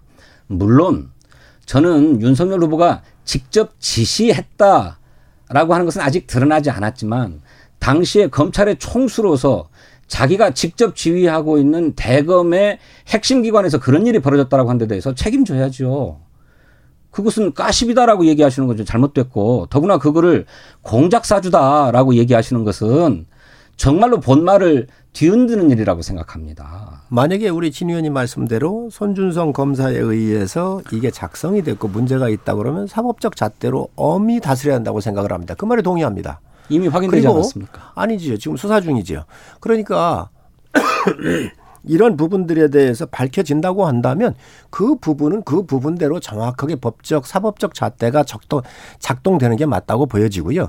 그러나 이러한 일들이 윤 총장을 뒤집어 씌우기 위해서 엮기 위해서 지금 조성은 씨나 국정원장이 여러 번 따로 만났는데 회수도 틀리고 또 여러 가지 그런 그 이후에 나왔었던 이런 부분들은 국민들로부터 절대로 지지를 받을 수가 없다. 아니, 그러나 국정원에서 자, 손준성 검사에게 고발장 작성하라고 시켰다는 말씀이신가요? 그 이후에 나온 문제지요. 그렇게 만나서 한 부분이기 때문에 그래서 이 부분은 공정하게 수사하십시오. 그리고 국민이 납득할 수 있도록. 그래서 이러한 손준성 검사가 만약에 이런 것을 앞, 저 작성을 했다고 한다면 왜 작성을 했는지 누구 지시에 의해서 했는지 아니면 본인 스스로 한 것인지 그거는 사법당국이 정확하게 정치적 편향성을 갖지 말고 저는 조사를 해야 한다고 생각을 합니다. 예, 당연히 수사돼야 될 사안이고요. 그런 점에서 저는 윤석열 후보가 무슨 괴문서라느니 작성의 주체가 누군지 모른다느니 또 더구나 자기를 향한 음해라느니 정치 공작이라느니 이렇게 얘기하고 있는 거 정말 잘못됐다고 생각해요. 이미 손준성 보냄의 그 손준성이 조작될 수 없다라고 하는 사실이 그냥 객관적으로 상식적으로 확인되는 일입니다. 그러면 본인의 책임을 인정해야죠. 본인이 책임을 지금까지도 인정, 할 수가 없죠. 지금까지도 인정하지 않고 있잖아요. 인정 인정할 수가 없는 것이죠. 아니, 적어도 관리 감독과 지휘 책임은 있는 것 아닙니까? 아니 인정할 수가 없죠. 왜 그러냐면 아니 이 수사 결과가 나와야 될 거 아니에요. 그리고 이 수사에 네. 대해서 공정하게 해야죠. 지금 수사 중인 것을 왜 발표하죠? 여당은? 그러니까 있을 수 없는 일이라고 발표한 적은 없는데요. 그렇게 얘기하실 것 같으면 아니, 이재명 지사가 대장동과 관련해서 무슨 부패 혐의가 있다든지 비리 혐의가 있다든지라고 말씀하시는 것도 과도한 말씀입니다. 에, 이재명 지사의 선거를 덮고 이재명 지사가 임명한 성남도시개발공사의 사장 직무대리가 연루되어 있는 것은 사실이지만 그 사장 직무대리도 실제로 검은 돈을 받았다라고 하는 사실은 아직 나오지 않았고 또 그 돈이 이재명 지사에게까지 흘러갔다라고 하는 얘기는 전혀 뭐 실마리도 나오지 않은 얘기 아닙니까? 그런데 대장동 사건이 뭐 부패 비리 사건이라느니 이렇게 규정하고 이재명 지사에 대해서 규정하는 것은 섣부른 일이다. 저기 과도한 일이다. 진 의원님 두 가지 사건을 좀 놓고 보면 대장동 사건은 이재명 지사가 쌓이는 사건이에요. 개발 사업이니까요. 인허가권자니까요. 인허가권자고 네. 사인을 했기 때문에 여기에 그리고 본인이 데려다가 앉혀놓은 사람이 사장 직무대행을 직무대행을 한 사람이 사장을 한 사람이 그리고 네. 그분이 네. 또저 저 저 사직을 하고 선거 캠프 도지사 캠프에 들어갔다가 다시 경기 관광공사의 사장까지 한 사람이고요. 네. 그래서 이거는 본인이 사인을 하고 또 본인이 총감독 그런 사람이에요. 그러니까 저도 그 점은 자, 인정해요. 그러나 예. 이 고발 사주 같은 경우 얘기를 하시는데 이거는 완전히 또 별개의 사건이 아 이거 할 때 누가 사인할 수 있습니까? 이거 왜 했는지 정말 진위가 맞는지는 저는 정확하게 수사를 하셔라. 그러니까 더욱 음험한 일이라는 국, 말씀이고 어, 국민의 국민이 납득할 수 있을 만큼 결과를 내놓고 그거에 대한 책임을 그때 요구하시면 돼요. 예, 그래야지. 그래, 야 된다고 생각하고요. 예, 예. 저도 동의합니다. 예, 동의하는데 예. 그러나 이게 아주 객관적으로 이루어져야 되고 정말로 국민이 납득할 수 있도록 아주 아, 검찰이 예, bias 되지 않게 예, 수사하시라는 말씀을 저도 그래야 된다고 생각하고요. 그런 점에서 김웅 의원이나 한동훈 검사 당장 구속 수사돼야 된다고 저는 생각하고요. 어, 대장동 문제와 관련해서 저도 그 점을 인정합니다. 지금 한 20초밖에 안 남았습니다. 예. 막대한 이익이 민간에게 넘어갔는데 어떻게 이럴 수가 있는가? 이거 국민이 분노하는 지점이거든요. 그거는 법적인 제도가 불비하기 때문에 그런 측면이 있는 거고요. 다만 이 막대한 민간 개발 이익이 정말로 이재명 지사 측에 흘러갔느냐 하는 문제는 전혀 아직 실마리조차 나오지 않은 얘기. 그렇기 때문에 특검을 하시라는 겁니다. 예단할 수 없는 문제다. 그렇기 때문에 특검을 하자는 거예요. 아니, 네. 특검 받으시면 돼요. 있지 않습니까? 최고의 정치 검찰팀 성일정 의원, 더불어민주당 진선준 의원이었습니다. 고맙습니다. 감사합니다.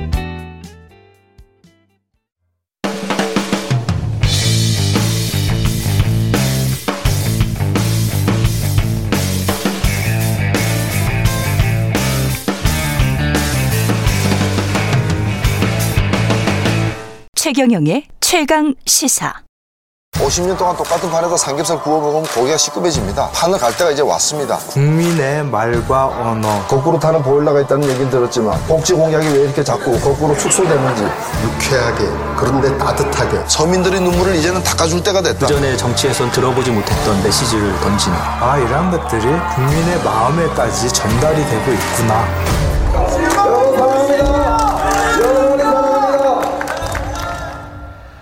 네. 방금 들으신 목소리 기억나시죠?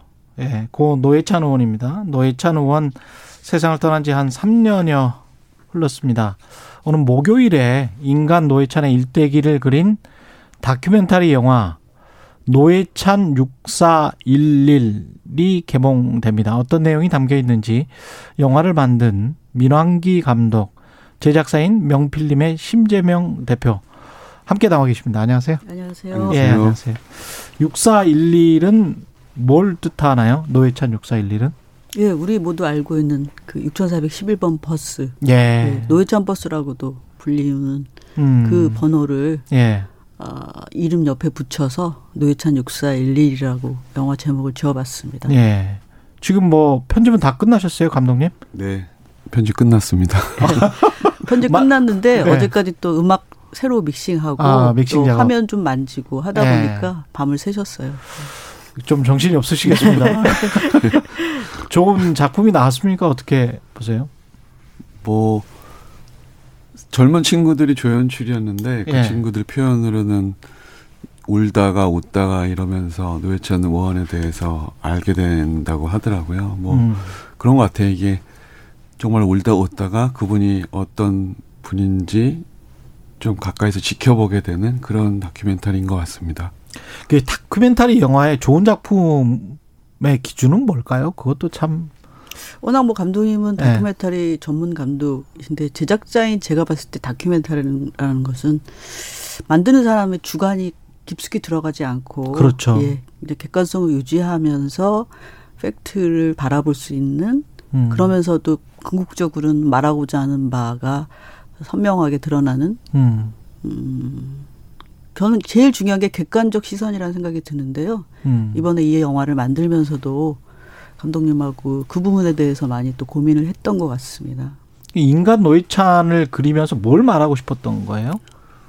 그 두 가지 정도가 있는 것 같아요. 첫 번째로는 당연히 이제 노회찬이라는 사람이 어떤 사람인지에 대한 얘기를 하고 싶었고, 음. 근데 그 그런 얘기를 진보 정당 운동의 역사를 빼놓고는 얘기할 수 없을 것 같더라고요. 그래서 진보 정당 운동과 노회찬을 함께 보여줘서 이분이 실질적으로 어떤 고민을 했고 뭘 어떤 세상을 원해서 그런 진보 정당 운동을 했는지 부분들을 보여줘서 그 의원님에 대해서 우리가 조금 더 이해를 하게 되는 거겠죠. 음. 네, 그러니까 뭐 그 인간 노예찬과 정치인 노예찬을 같이 그렸다 그래야 되나요? 그러니까 저도 잘 몰랐던 이 복잡한 그 진보 정당의 역사를 이렇게 시줄과 날줄처럼 예. 영화 속에서 보여줘서 어떻게 보면 이 영화를 통해서 그 진보 정치의 변화, 진보 정당의 역사에 대해서도 알 수 있는 음. 예, 그런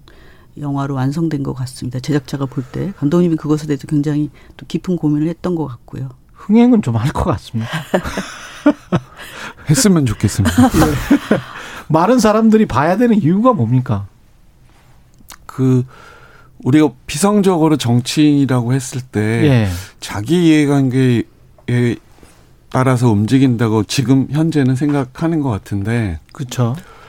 그 이분이 정치를 했던 건 정말로 어, 위하고 싶었던 사람들이 있었던 것 같아요. 그래서 음. 자기를 자기 인생을 30년 넘는 인생을 거기다 바친 것 같은데 그런 정치인들을 정치인을 한번 만나보는 게 지금 우리 현재를 좀 이해하는 데 도움이 되지 않을까 이렇게 생각합니다.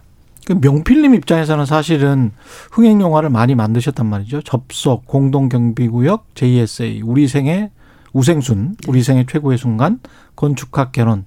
근데 다큐멘터리 영화는 처음 어, 처음이시죠. 음. 그좀 돈 되는데 좀 아, 평소에 이제 다큐멘터리 예. 영화 제작에 관심이 있었고 예. 또 민환기 감독님하고는 다른 프로젝트로 준비를 하다가 이 노회찬 재단을 만나서 3년 만에 그러니까 3주기에 맞춰서 영화를 그 보여주자라는 아. 것 때문에 하게, 하게 됐는데 예. 저 개인적으로는 뭐 김대중 노무현 전 대통령과 더불어서 우리 정치사에서 탁월한 정치인이 굉장히 희소하다는 생각이 들었어요. 그렇죠. 예. 예. 근데 이제 노회찬 의원 같은 경우에는 영화로 담을 만한 인물이고 또 그의 안타까운 죽음조차도 한번 다시 한번 이야기 돼봐야 되는 것 아닌가 이런 음. 생각을 했습니다. 예. 감독님 그 인간 노회찬의 어떤 부분에 어떤 삶의 궤적에 또 초점을 맞추셨어요? 이분이 그 굉장히 고단한 삶을 살았던 것 같아요. 근데 네. 그 고단한 삶을 살면서도 그 삶을 사랑했고 그 삶을 사랑했기 때문에 아마도 소위 말하는 서민들, 민중들을 굉장히 위하셨던 것 같거든요. 그래서 음. 그런 삶을 굉장히 즐기셨, 즐기시고 싶었던 분인데 그 삶을 다른 사람들을 위해서 이렇게 바쳤던 어떻게 보면 좀 모순될 수도 있지만 그 그런 그분의 삶을 좀 가감 없이 좀 보여 줘, 주는 게 좋지 않을까 이렇게 생각했던 것 같습니다. 그때 참 고민이 많으셨을 것 같아요. 그 놓고 싶은 장면들이 할지 이런 거는 굉장히 많은 정치인인데 이게 또 뺄셈의 미학이잖아요. 어떻게 빼셨습니까? 그 뭐 예를 들면 인터뷰했던 분들이 굉장히 많이 우셨어요. 예. 그리고 그, 그 눈물 통해서 노회찬 의원을 사실은 저는 이해할 수 있었거든요. 근데 음. 이 부분들 다 넣었을 경우에 뭔가 이 영화가 너무 슬픔에 관한 영화가 되지 않을까. 그래서 예. 이 영화는 슬픔도 물론 있지만 어쨌든 희망에 관한 얘기이기도 하거든요. 희망에 관한 이야기입니까? 예. 예. 그래서 그런 부분들을 한 분 빼놓고는 다 뺐어요. 인터뷰 아. 할때 오셨던 분들을. 아, 그래요? 예. 그런 식으로 결국 이 이분을 다루면서 아까 저희 심재민 대표님께서 말씀하셨지만 다큐멘터리를 만드는 거는 무언가 알려주고 그 알려주는 걸 통해서 사실은 변화 또는 실천 이런 것들을 한번 관객들하고 얘기해보는 어떤 시도이기도 하거든요. 예. 그래서 단지 어떤 슬픔이나 감정적으로 제가 느낀 감정을 그대로 전달 하는 게 아니라 어떻게 영화를 만들었을 때 쉽진 않겠지만 희망을 조금 보여줄 수 있을 있지 않을까 이런 고민들을 많이 했던 것 같아요. 최종 편집본 보셨습니까, 대표님은? 뭐 여러 번 봤죠. 네. 어떻게 감이 옵니까? 아니, 감이라기보다는 이제 이번 전주국제영화제 예. 그에서 3시간 버전이 관객들하고 만났는데 3시간 버전? 예. 지금 예. 이제 개봉 버전은 아, ending credit 빼고는 1시간 57분 정도. 와, 많이 줄었네요. 예. 그래서 예. 그 말씀하신 대로 빼기의 어려움이 굉장히 컸고 그렇겠죠. 그리고 예. 많은 인터뷰이들의 눈물을 또 뺐고 음. 예 그래서 저는 나름 객관적이고 담담한 하지만 궁극적으로는 우리가 어떻게 살아야 되는지 음. 또그 사람 그분의 삶을 이 영화가 추억하는 것이 아니라 기록하는 측면에서는 의미가 있다고 생각을 하고 예. 그리고 또 우리 앞에 놓여진 삶을 우리가 어떻게 살아야 되는지에 대해서 생각하게 하는 예. 그런 다큐멘터리로서는 충분하다는 생각을 감히 말씀드려 봅니다. 네. 가장 인상적이었던 부분, 기억에 남는 에피소드 같은 것들 좀 소개를 해 주십시오. 영화에 나오는. 그, 저 같은 경우는 김지선 님이 그 노회찬 분의, 노회찬의 아내거든요. 아내. 예. 예. 김선님이 김선 씨. 예. 예. 김선님이 그 사실은 노회찬 의원이 너무 바빠서 음. 신혼 초기부터 너무 바빠서 뭔가 남편으로서의 역할에 대해서 뭐 소홀히 좀 하셨던 것 같아요. 그래서 굉장히 실망스러웠고 그 부분이 아내분이. 음. 근데 이제 시간이 지나고 노회찬 의원이 정말로 자기가 말했던 게 어, 맞다고 하는 걸 몸으로 보여주셨던 것 같아요. 제, 내가 하는 일들이 단지 내 개인을 위해서 일하는 게 아니라 뭔가 세상에 좋은 변화를 가지기 위해서 일을 하는 것이다라고 말했던 것들이 단지 그냥 헛된 말이 아니라 그것들을 위해서 노회찬 의원이 자기가 시, 시간을 다 바치는 걸 보고서 나중에는 이해하게 됐다는 말씀을 하세요. 음. 그래서 그 부분이 저는 가장 인상적이더라고요. 우리가 사실 노회찬 의원 그 뭐 40세 이상은 대부분 다 안다고 보지만 네. 모르는 세대도 있고 그다음에 안다고 생각하는 사람들도 모르는 모습이 분명히 음. 있을 거란 말이죠. 영화에 그런 게 많이 담겼는지도 궁금합니다. 저는 노회찬이 미래 정치인이 될 수 있었다라는 생각을 합니다. 예. 그러니까 그분이 이미 그때 발의했던 여러 가지 법안들이라던가 지금 청년들이나 여성들이 환호할 만한 음. 그런 정치 신념을 갖고 있었다라는 게 아, 영화에도 드러나거든요. 예. 그래서 저는 젊은 사람들도 그분을 잘 몰랐던 사람들도 아, 노회찬이라는 사람이 이런 것들을 실천했구나라는 걸 알 수 있어서 음. 또 그분의 그 어떤 비유와 풍자의 정치 철학 그렇죠. 그리고 아주 네. 쉬운 단어로 그 대중에게 다가가는 그런 모습들이 지금의 젊은이들한테도 각별하게 좀 음, 느껴지지 않을까 이런 생각을 합니다. 감독님 혹시 뭐 그 영화에 담지 못해서 아쉬웠던 인터뷰 같은 것도 있습니까? 인터뷰 시간도 굉장히 길었던 걸로 알고 네, 있는데. 200시간 정도. 200시간. 예. 뭐 사실 너무 너무 많아서 근데 이제 예를 들면 노회찬 의원이 술을 많이 드셨다고 하더라고요. 예. 그래서 술자리에서 이렇게 재밌는 얘기를 많이 들려주셨대요. 근데 음. 그 부분들을 저는 좀 사실 넣고 싶었는데 술요? 술 먹는 술자리에서 했던 노회찬 의원이 했던 재밌는 얘기. 예. 그게 근데 이게 기록이 돼 있습니까? 그, 그 얘기를 들은 지인분들이 아, 지인분들의 예, 저, 저한테 말씀을 해주셨죠. 근데 예. 재밌기는 굉장히 재밌었는데 예. 뭔가 너무 재밌어서 이야기가 딴 데로 좀 빠질까봐 그 주제에서 벗어나는 주제에서 벗어날까봐 네, 과감하게 뺐습니다.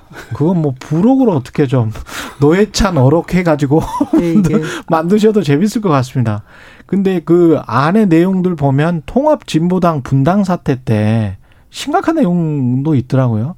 이 몸싸움 현장 기억하시는 분들 뭐 사진 네. 같은 거 기억하시는 분들 많을 것 같은데요. 영화에 그대로 재현이 됐다고요?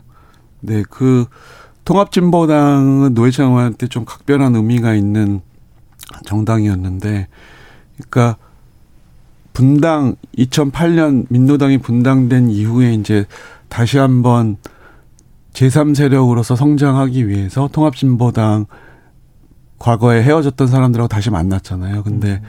거기서 이제 여러 가지 이유 때문에 다시 분당이 되고 그게 노회찬 의원한테는 굉장히 좀 절망적인 상황이었던 것 같아요. 예. 그래서 예. 그것들을 지금 말씀하신 그런 장면들을 보여주지 않고는 노회찬 의원의 마음을 좀 설명할 수 없을 것 같아서 좀 과감하게 그 폭력 장면이거든요. 그 그렇죠. 장면을 그 영화 안에 삽입했습니다. 그때 그것 때문에 사실은 진보 정당이 확 기울어지는 그런 계기가 네. 됐었던 것 같습니다. 그 이미지 하나가 굉장히 컸었던 거는 같아요. 마지막으로 이제 어떻게 보면 심상정 의원 그리고 뭐 이정미 대표 이제 나와서 정의당은 그렇게 가고 있는데 이 영화를 보는 관객들은 어떤 마음으로 영화를 봤으면 좋을까요? 두 분 다 한마디씩 좀 지금 해주시면. 그 예. 거대 양당의 시대에 음. 그리고 소수 정당이 점점 더 자리 잡기 어려운 예. 현실이잖아요. 그리고 그 진보 정치를 하는 사람들에 대한 어떤 조롱과 또 비난 이런 것들이 과하다고 저는 생각하는데 그런 면에서 우리 사회에서 소수 정당의 위치 그리고 진보 정치의 가치에 대해서 사람들이 다시 한번 좀 생각을 해줬으면 하는 바람입니다. 음. 그 2008년에 노원 선거에서 노회찬 의원이 낙선하셨거든요. 예. 낙선하고 나서 이제 직장인들을 만나서 국민 탓 안 하겠다는 말씀을 하셨어요. 음. 어떤 경우에도 자기는 국민 탓 안 하겠고 그 이유는 국민 탓 하기 시작하면 자기가 할 일이 없어진다고 말씀하셨거든요. 그래서 내가 뭔가 일을 하기 위해서라도 절대 국민 탓하지 않겠다 이런 예. 얘기를 하셨는데 지금 지금 굉장히 이 시점에서 필요한 얘기 아닌가 이런 생각이 듭니다. 아까 저는 쭉 말씀을 듣다가 심재명 대표께서 그때 얼마나 그 어, 지금은 소구력이 있을 그런 많은 법안들을 냈는지 그걸 좀 알아줬으면 좋겠다 이런 말씀을 하셨는데 우리가 이런 이야기 하다 보면 그 사람은 너무 이상적이야 현실적이지 않아 뭐 이렇게 이야기 하잖아요. 근데 그때는 현실적이지 않고 이상적으로 보였던 게 시간이 흐르면 현실이 돼 있는 경우가 굉장히 많더라고요. 그러니까요. 뭐 예. 부자에게는 세금을, 서민에게는 일자리를, 예. 청년에게는 아, 청년에게 일자리를, 서민에게는 복지를 이런 말들이 그렇죠. 너무나 일상적인 말 같은데 예. 정말 중요한 말이잖아요. 그렇죠. 예. 예. 그런 그때는 예. 레디칼하게 급진적으로 보였는데 10년 정도만 지나면 한국 사회에서는 또 수용이 그러니까요. 뭐 임대차 보호법이라든가 차별금지법이라든가 그게 현실이 돼 있고. 예, 예. 그래서 그런 예. 면이 좀 안타깝기도 하고 놀랍기도 하고 그렇죠. 그래서 조롱하지는 말아줬으면 좋겠다 그런 말씀도 참 예, 새겨지네요. 심은정님 아직도 노래 설합니다. 고해찬 어, 고 노해찬 의원님이 국감장에서 신문지를 깔고 놓으셨던 장면. 1967님 두 분 노해찬 의원의 걸어온 길을 기록하고 영화로 만들어 주셔서 진심으로 고맙습니다. 개봉관이 많았으면 좋겠습니다. 오늘 말씀 잘 들었고요. 미랑기 감독, 제작사인 명필님의 심재명 대표였습니다. 고맙습니다. 감사합니다. 네, KBS 1라디오 최경련의 최강시사 듣고 계신 지금 시각은 8시 46분입니다.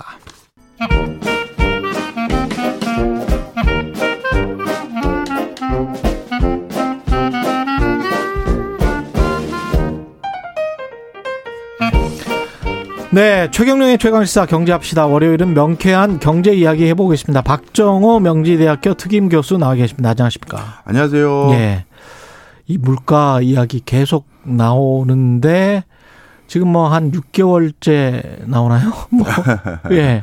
근데 이제 좀 체감이 좀 되고 약간 좀 불안해지기 시작하고 뭐 그런 것 같습니다. 미국도 물가가 역대 최고 수준으로 오르고 있다는 뉴스 나오고 있고요. 네, 네. 맞습니다. 어, 전 세계적으로 물가 얘기가 뭐 우리는 한철 지난 것 같은데 하지만 계속 나오는 이유가 사실 우리나라도 지금 체감 물가뿐만 아니라 실제 장바구니 물가가 고공행진 중이잖아요. 근데 사실 지금 우리나라의 물가 수준이 낮은 수준이기 때문입니다. 네. 설명을 드리면요. 미국의 체감 경기를 반영하는 생산자 물가 지수 같은 경우는 지난 8월 전년 동월 대비 8.3% 증가해서 어, 이 이게 역대 최고치를 기록했고요. 그 다음에 미국만 그런 것이 아니라 OECD 국가 38개 국가 중에서요. 우리나라가 지금 체감하고 있는 물가 수준이 거의 하위권입니다. 우리나라가 하위권이에요? 네. 그러니까 OECD 38개 국가 중에서 우리나라의 물가 수준이 지금 24위니까요. 아. 다른 나라는 그야말로 지금 고공행진 중에 있는 것이죠. 우리가 아, 지금 이 2% 3%대 물가 예, 상승률이죠. 예. 예. 국가마다 대부분 이제 목표 물가치를 2%로 두는 경우가 많은데요. 예. 그런데 지금 독일 같은 경우도 3.9%니까 4%좀 못 미치는 거고 캐나다도 4.1%, 그다음에 영국도 3% 넘는 수준을 계속 유지하고 있는 상황이고요. 예. 그래서 진짜 어, 전 세계가 요즘 계속 물가에 대해서 이슈를 삼고 있는 이유가 여기에 있다 이렇게 말씀드립니다. 이 인플레이션이 온다 또는 이미 왔다 이런 이야기들이 있는데 이거는 일단 현현 상황은 어떻게 봐야 됩니까? 왔습니까? 예, 인플레이션이 왔다라고 많은 국가에서 확인을 하고 있고요. 중앙은행에서. 예. 그래서 이 인플레이션을 잡기 위한 여러 노력들을 함께 수행하고 있는 상황입니다. 음. 일단 지금 인플레이션의 원인이 공급 사이드에서 생긴 그 문제라고 생각을 해서 예. 공급을 더 원활하게 하기 위한 노력들을 많은 국가들이 동시에 하고 있고요. 그 과정에서 그 가격이 지나치게 오르는 것은 좀 차단해야겠다라고 생각이 들어서 어 일단 금리를 올린다든가 뭐 유동성 공급된 걸 줄이는 이유가 뭐 진짜 코로나 19가 이제 끝나 올라가기 때문이라는 판단보다도 오히려 어 지금 물가를 잡겠다라는 기저가 더 높고요. 러시아 같은 경우는 제 4차 대유행인가요? 이 지금 다시 확산되고 있고 올 겨울에 다시 코로나가 더 확산될 것이라고 점쳐짐에도 불구하고 이렇게 금리를 올리든가 이런 일을 하는 것은 물가 잡겠다는 이유 때문입니다. 즉 인플레이션이 온 거죠. 그 경기가 계속 호황이 될 것이다 그런 이야기를 한 지가 뭐 바로 한 6개월 전 이런 것 같은데 지금은 경기가 좀 꺾이고 있는 것 아닌가. 그러면서 경기가 꺾이면서 인플레이션이 지금 공급 측면에서 된다고 한다면 그렇다면 이제 스태그플레이션 걱정을 해야 되는 거 아닌가 뭐 이런 것 같아요. 네, 맞습니다. 예. 그래서 그 IMF에서도 뭐 스태그플레이션에 대한 언급이 한 번 있긴 있었었는데 예. 그래서 지금 이제 스태그플레이션이 오느냐 마느냐 이걸 좀 판단을 하기 위해서 예. 먼저 이 스태그플레이션이라는 용어를 짧게 좀 설명을 그래, 드리면 그렇죠. 예. 예.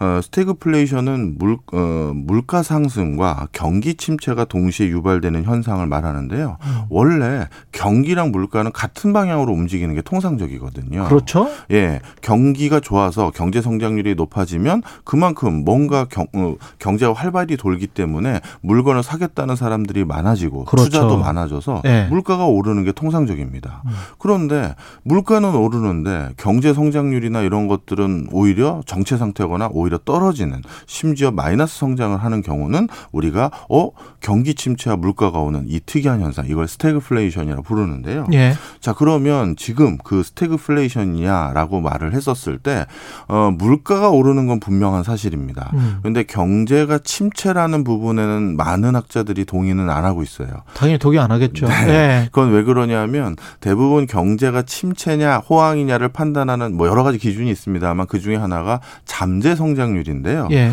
지금 어 돈의 힘으로 인해서 작년 올해 뭐 내년도 그렇지만 대부분의 국가들 중에서 특히 의미 있는 수준의 경제력을 가지고 있는 국가들은 잠재 성 장률보다 훨씬 뛰어넘는 경제 성장률을 기록하고 있어요. 음. 우리나라도 2%대가 원래 잠재 성장률의 기준이 2%대인데 올해 4% 성장할 것으로 보이고 예. 내년에도 3% 중반대로 성장할 것으로 보이거든요. 그렇다면 이게 어 물론 4%대에서 3% 중반대로 낮아지니까 성장이 침체되고 있다라고 우리는 그렇게 생각할 수가 있지만 원래 코로나19 터지기 전에 우리나라의 경제 성장률 때를 보면 아 이게 아직 침체 국면이라고 할 수는 없는 것이죠. 음. 그리고 미국도 마찬가지입니다. 미국도 글로벌 금융위 이전에는 5% 이상대가 잠재 성장률 기준이었는데요. 그런데 글로벌 금융위기 끝나고 나서 2%대에서 3%대로 왔다 갔다 하고 있어요. 예. 그리고 4%대까지. 음. 그런데 이번에 미국의 경제 경제 성장률이 뭐 당연히 그 두 배 이상을 찍었고 그리고 다시 4% 이상은 꼭 할 것으로 보여지는 상황에서 어 그러면 미국도 그 GDP 성장률로 봤었을 때는 침체라고 말하기에는 좀 어, 앞선 말인 것이죠. 예. 그렇죠. 근데 만약에 만약에 네. 스태그플레이션이 일어난다면 네. 그거는 좀 굉장히 골치 아픈 문제가 되죠. 아주 큰 문제죠. 예. 왜냐하면 물가를 잡으려면 예. 당연히 돈을 회수해야 되잖아요. 그렇죠. 돈의 가치를 올려줘야 물건의 가치가 떨어지는 거 아니겠습니까? 그렇습니다. 어, 우리가 이제 물건의 가치라는 것은 지금 돈으로 평가를 하는데 음. 왜냐하면 거래가 쌍방향성으로 물건을 살 때 돈을 주니까요. 음. 그래서 그 돈이 바로 물건의 가치를 평가하는데 그럼 물건의 가치를 떨어뜨리려면 돈의 가치만 올려줘도 물건 자체는 가치가 떨어지는 거예요. 예. 그럼 돈의 가치를 올려주기 위해서는 시중의 유동성을 회수하고 금리를 올려야 되는데 음. 그러면 경기가 침체일 때는 오히려 반대여야 되잖아요. 돈도 네. 풀고 풀어야 그렇습니다. 되고 금리도 낮춰야 되는데 네. 그러면 경기 침체인 걸 막기 위해서는 돈을 더 풀어야 되고 음. 그런데 물가가 계속 고공행진이라면 그래서는 못 하고 그래서 스태그플레이션을 경제학자들이 되게 어려워하는 이유가 네. 경기 침체에 포커스를 두자고 하니 이게 문제고 음. 물가 상승을 막자고 하니 또 경기가 걱정이고 그래서 이게 진짜 스태그플레이션처럼 가면 큰 문제가 되고요. 네. 제가 좀 전에 대부분의 국가들은 스태그플레이션이라고 말하기에는 좀 그 걱정 힘들다. 안 하셔도 됩니다라고 네. 했지만 신흥국은 저는 스태그플레이션까지 갈 가능성이 높다고 봅니다. 브라질 같은 나라들 예, 예. 맞습니다. 이런 국가들 같은 경우는 전 세계에 원자재 공급처 역할을 했던 곳들이 많거든요. 음. 근데 원자재 공급망 자체가 문제가 되기도 하고 아. 어, 그것을 생산할 수 있는 가동 설비 자체가 지금 가동이 안 된다면 결국 그쪽에선 판매가 안 되고 음. 그럼 그들 국가는 당연히 경기 침체가 일어날 뿐만 아니라 실질적으로 그 대부분의 원자재를 공급하는 역할을 했던 신흥국 같은 경우는 그 원자재 팔아서 번 외화로 자신들이 필요한 생필품을 사왔거든요. 그렇습니다. 그런데 원자재를 못 팔았으니 생필품 가격도 당연히 고공행진을 갈 수밖에 없는 것이죠. 그러면 경기 침체와 물가 상승이 그런 신흥국에서는 진짜 일어날 수 있다. 근데 시장에서는 원유 가격도 상승하고 원자재 가격도 다 일제히 다 상승하고 있단 말이죠. 근데 이런 브라질 같은 나라들이 경기 침체를 겪고 있는 거는 또 참 설명이 안 됩니다. 예. 그 가격이 상승한 것이 그만큼 사람들이 많아가지고 생산만 하면 다 팔려서 생, 그 가격이 상승한 게 아니라 지금 그쪽 지역에서 제대로 생산을 못 하고 있는 거예요. 아. 사람 자체가 공장에 못 오고 탄광에 못 오고 때문에. 그렇죠. 그러다 보니 기존에 남은 물량 가지고만 가격이 뛰는 거예요. 음. 그러다 보니 어 아니 이렇게 가격이 뛰면 그 사람들 더 돈 많이 버는 거 아닌가요? 라는 부분에서 잘못 우리가 오해하면 안 되는 게 이 부분인 거죠. 네. 우리나라는 아직은 걱정할 필요는 없죠. 우리나라는 어떻습니까? 우리나라는 아직까지는 전 괜찮다고 생각을 합니다만 예. 어, 중요한 것은 스태그플레이션으로 전개되는 것을 미리 사전에 막아야겠죠. 그렇겠죠. 그러려면 일단 어, 경, 어, 물가 상승을 잡기 위해서 다양한 공급처들을 좀 확보해야 되는데요. 예. 우리나라는 원자재뿐만 아니라 식자재도 해외에 거의 전량 의존하는 아, 어, 그런 국가입니다. 예. 그래서 지금 농림부를 중심으로 해서 먹거리를 확보하기 위한 채널을 추가적으로 논의를 하고 있고요. 음. 산업통상부도 에너지를 확보하기 위한 여러 채널들이 정상적으로 가동하고 있는지 점검을 하고 있는 수준인데요. 그래서 이런 것들을 잘 관리하면 아직까지 우리나라는 스태그플레이션까지 걱정할 상황은 아니다. 저는 이렇게 판단합니다. 예, 여기까지 하겠습니다. 최경령의 최강 시사 경제합시다 박정호 명지대학교 특임 교수였습니다. 고맙습니다. 감사합니다. 10월 11일 월요일 KBS 일라디오 최경령의 최강 시사였습니다. 저는 KBS 최경령 기자였고요. 내일 아침 7시 20분입니다. 다시 돌아오겠습니다. 고맙습니다.